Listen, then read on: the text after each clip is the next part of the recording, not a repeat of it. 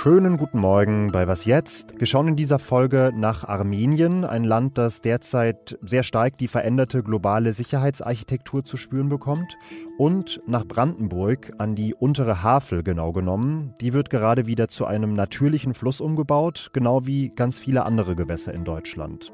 Ich bin Janis Karmesin und das sind hier erstmal die Kurzmeldungen. Ich bin Lisa Pausch. Guten Morgen. In den USA dürfen ab sofort keine Smartphones mehr der Marken Huawei und ZTE verkauft werden. Das hat die US-Telekommunikationsaufsicht gestern mitgeteilt. Sie stellen demnach ein inakzeptables Risiko für die nationale Sicherheit dar. Die US-Regierung wirft den chinesischen Herstellern enge Verbindungen zu chinesischen Behörden vor und Spionage. Huawei ist eine der treibenden Kräfte für den weltweiten 5G-Ausbau. Die US-Regierung will auch andere westliche Länder dazu bringen, Huawei dabei auszuschließen. Die Staaten der Europäischen Union lehnen das bislang noch ab. Menschen, die ohne deutsche Staatsangehörigkeit in Deutschland leben, sollen in Zukunft leichter an einen deutschen Pass kommen. Das hat die Ampelkoalition aus SPD, Grünen und FDP ja schon vor einem Jahr im Koalitionsvertrag verankert. Jetzt ist aber der Gesetzentwurf für ein neues Einwanderungsgesetz so gut wie fertig. Die Zeit, bis man einen deutschen Pass beantragen kann, wenn man sonst alle Kriterien erfüllt, soll von sechs bis acht Jahren auf fünf Jahre verkürzt werden. Und sogar auf drei Jahre für Menschen, die besondere Integrationsleistungen vorweisen können. Also zum Beispiel besonders gut Deutsch sprechen, sich ehrenamtlich engagieren oder in der Schule oder im Beruf besonders erfolgreich sind. Zudem wird die Einbürgerung mit doppelter Staatsbürgerschaft erleichtert und für Menschen, die älter sind als 67. Die türkische Gemeinde begrüßt die Pläne. Kritik kommt von Union und AfD. CSU-Landesgruppenchef Alexander Dobrindt warnte etwa vor einem Zitat Verramschen der Staatsbürgerschaft. Redaktionsschluss für diesen Podcast ist 5 Uhr.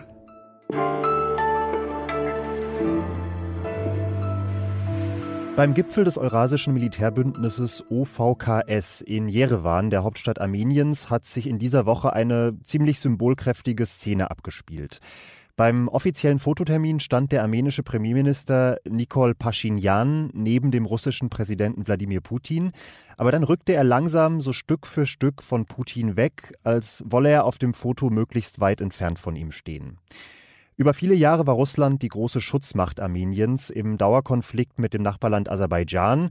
Aber zuletzt haben sich die beiden Länder, Russland und Armenien, rasant entfremdet. Und das hat auch mit der großen Weltpolitik zu tun. Dazu möchte ich sprechen mit Andrea Jeska, Reporterin für die Zeit, die gerade in Armenien unterwegs gewesen ist. Hallo Andrea. Ja, hallo Janis. Warum ist denn das Verhältnis Armeniens zu Russland mittlerweile so angespannt? Armenien fühlt sich von Russland ziemlich im Stich gelassen. Russland war lange die Schutzmacht. Und jetzt hat es im September ja Angriffe von aserbaidschanischen Grenzsoldaten auf Armenien gegeben. Und Armenien fühlt sich deshalb im Stich gelassen, weil sie erwartet hatten, dass Russland eingreift. Das hat Russland aber nicht gemacht. Und jetzt, äh, glaube ich, hat man in Armenien sehr, sehr viel Angst, wer das Land denn beschützen wird, wenn Aserbaidschan angreift. Und diese Angst ist natürlich auch zu Recht, weil man sieht, dass Russland nun andere Interessen hat, als Armenien zu beschützen. Also im Zuge des Ukraine-Krieges und der weltweiten Sanktionen hat, ist Russland auf der Suche nach neuen Partnern für Handel und natürlich auch Öffnung zu den Weltmärkten. Und Armenien spielt da in diesem Spiel einfach überhaupt keine Rolle. Wie spürt man das denn vor Ort, diese veränderte Sicherheitsarchitektur? Was hast du beobachtet in Armenien? Es ist so eine diffuse Angst, weil niemand weiß, was als nächstes jetzt kommt. Wann werden die Aserbaidschaner wieder angreifen? Man befürchtet, dass Aserbaidschan, um einen direkten Zugang zu, in die Türkei zu haben über die aserbaidschanische Exklave Nachitschewan, dass dafür Aserbaidschan den Süden Armeniens abtrennen wird, der nämlich zwischen Aserbaidschan und dieser Exklave li liegt und dass Russland das zulassen wird.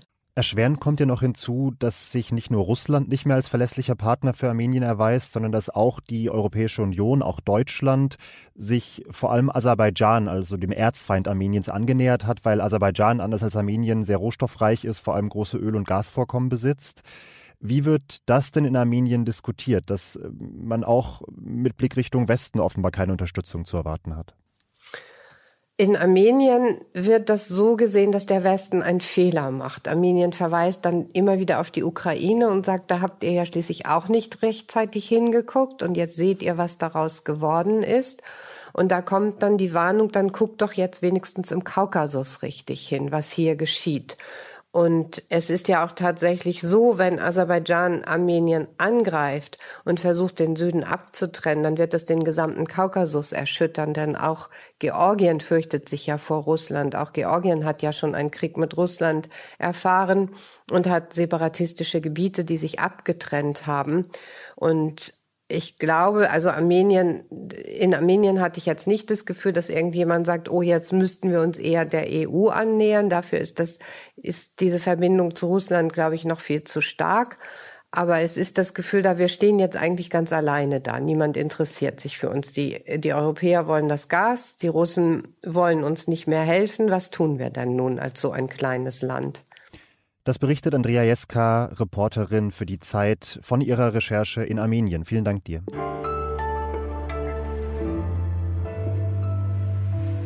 Alles außer Putzen. In der Zeit Online-Redaktion ist im Laufe der Woche ein hochbrisanter Streit entbrannt.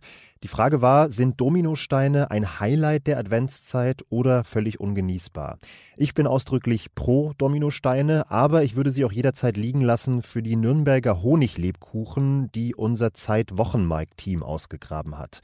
Das Rezept verlinken wir Ihnen in den Shownotes, aber kleine Vorwarnung, das Ganze dauert ein bisschen. Wenn Sie morgen zum ersten Advent schon mal reinbeißen wollen, dann fangen Sie am besten heute noch mit dem Teig an.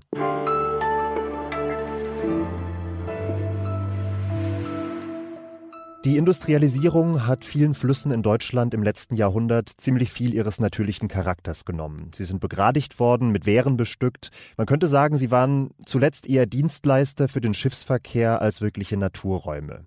Für die Ökosysteme hat das ziemlich heftige Folgen. Das Umweltbundesamt bewertet nur noch neun Prozent der deutschen Oberflächengewässer als ökologisch gesund. Aber das soll sich ändern. Bis 2027 sollen wieder alle Gewässer gesund sein, so will es eine EU-Richtlinie. Und dementsprechend werden überall in Deutschland Flüsse und Seen renaturiert. Zum Beispiel auch die untere Havel in Brandenburg. Da war meine Kollegin Caroline Warnbeck unterwegs. Hallo Caroline. Hallo Janis. Caroline, wie macht man denn aus einer Wasserstraße wieder einen Fluss? Das ist ein äh, sehr, sehr aufwendiges Unterfangen. Ich würde sagen, fast genauso aufwendig wie äh, aus einem Fluss eine Wasserstraße zu machen. Man hat ähm, Altarme wieder angeschlossen. Das sind so ähm, Flussverzweigungen, die dann für eine Weile parallel fließen und dann wieder in den, in den Fluss zurückmünden. Die wurden von der Havel abgetrennt, weil man eben eine gerade Wasserstraße wollte. Die Havel wird nicht mehr ausgebaggert, die untere Havel. Man hat die Deiche geöffnet und zum Teil rückverlegt. Damit ist viel mehr Überflutungsfläche da. Man hat so sogenannte ähm, Flutrinnen angelegt, wo dann äh, bei Hochwasser der der Fluss äh, entlang dieser Rinnen in die in die großen Wiesen rechts und links der Havel hineinfließen kann und von da die Wiesen wieder überfluten und diese Auen, die für den Artenreichtum so wichtig sind, wieder überfluten kann. Und äh, das Einzige, wo man noch nicht rangegangen ist, ist äh, an die Staustufen und die Wehre, denn dafür müsste noch viel mehr passieren, was, die, was den Rückhalt des Wassers in der Landschaft anbelangt. Jetzt lief dieser Prozess 20 Jahre ungefähr, hast du gesagt, und steht jetzt ziemlich nah vor dem Abschluss. Wie wirkt sich das denn auf das Ökosystem vor Ort schon aus, diese Renaturierung? Also ich bin da ja ähm, hingefahren und bin auch auf der Havel entlang gefahren und es war wahnsinnig schön zu sehen, wie ähm, wie eben Arten zurückkommen. Da sind ganz viele Wartvögel, also die warten sozusagen im flachen Wasser. Die kommen wieder. Kiebitze ist ein Beispiel. Und ein anderes Beispiel ist der sogenannte Kampfläufer. Das ist so ein äh, Vogel, der sich äh, zur Balzzeit so eine spektakuläre Halskrause zulegt und so eine komische Haube. Und dann sieht er halb aus wie so ein Hahn und ähm, veranstaltet so, so eine Art kleine Turniere mit so Schaukämpfen, um die Weibchen zu beeindrucken. Der war verschwunden und der ist jetzt wieder zurückgekommen. Und gerade diese Feuchtgebiete sind ja nicht nur ein Mehrwert für den Artenschutz, für die Artenvielfalt, sondern auch fürs Klima, ne? Ja, unbedingt. Also äh, wir brauchen diese Feuchtgebiete auch, wie du gerade sagst, für, die Klimawandelanpassung viel mehr. Man will ähm, jetzt diese die Landschaft rechts und links der Havel wieder viel mehr zum Feuchtgebiet machen, indem man die vielen Entwässerungskanäle äh, rückbauen will und in so flache Mulden verwandeln. Und damit kann viel mehr Wasser in der Landschaft versickern und wird nicht so schnell in die Havel abgeleitet. Das ist zugleich ein Hochwasserschutz bei Starkregenereignissen und gleichzeitig ist es ein Dürreschutz, weil die Landschaft eben viel mehr wie ein Schwamm ist und ganz langsam das Wasser ableitet. Jetzt machen in Deutschland unzählige Flüsse gerade ähnliche Verwandlungen durch, auch Teile der ganz großen von Rhein und Elbe.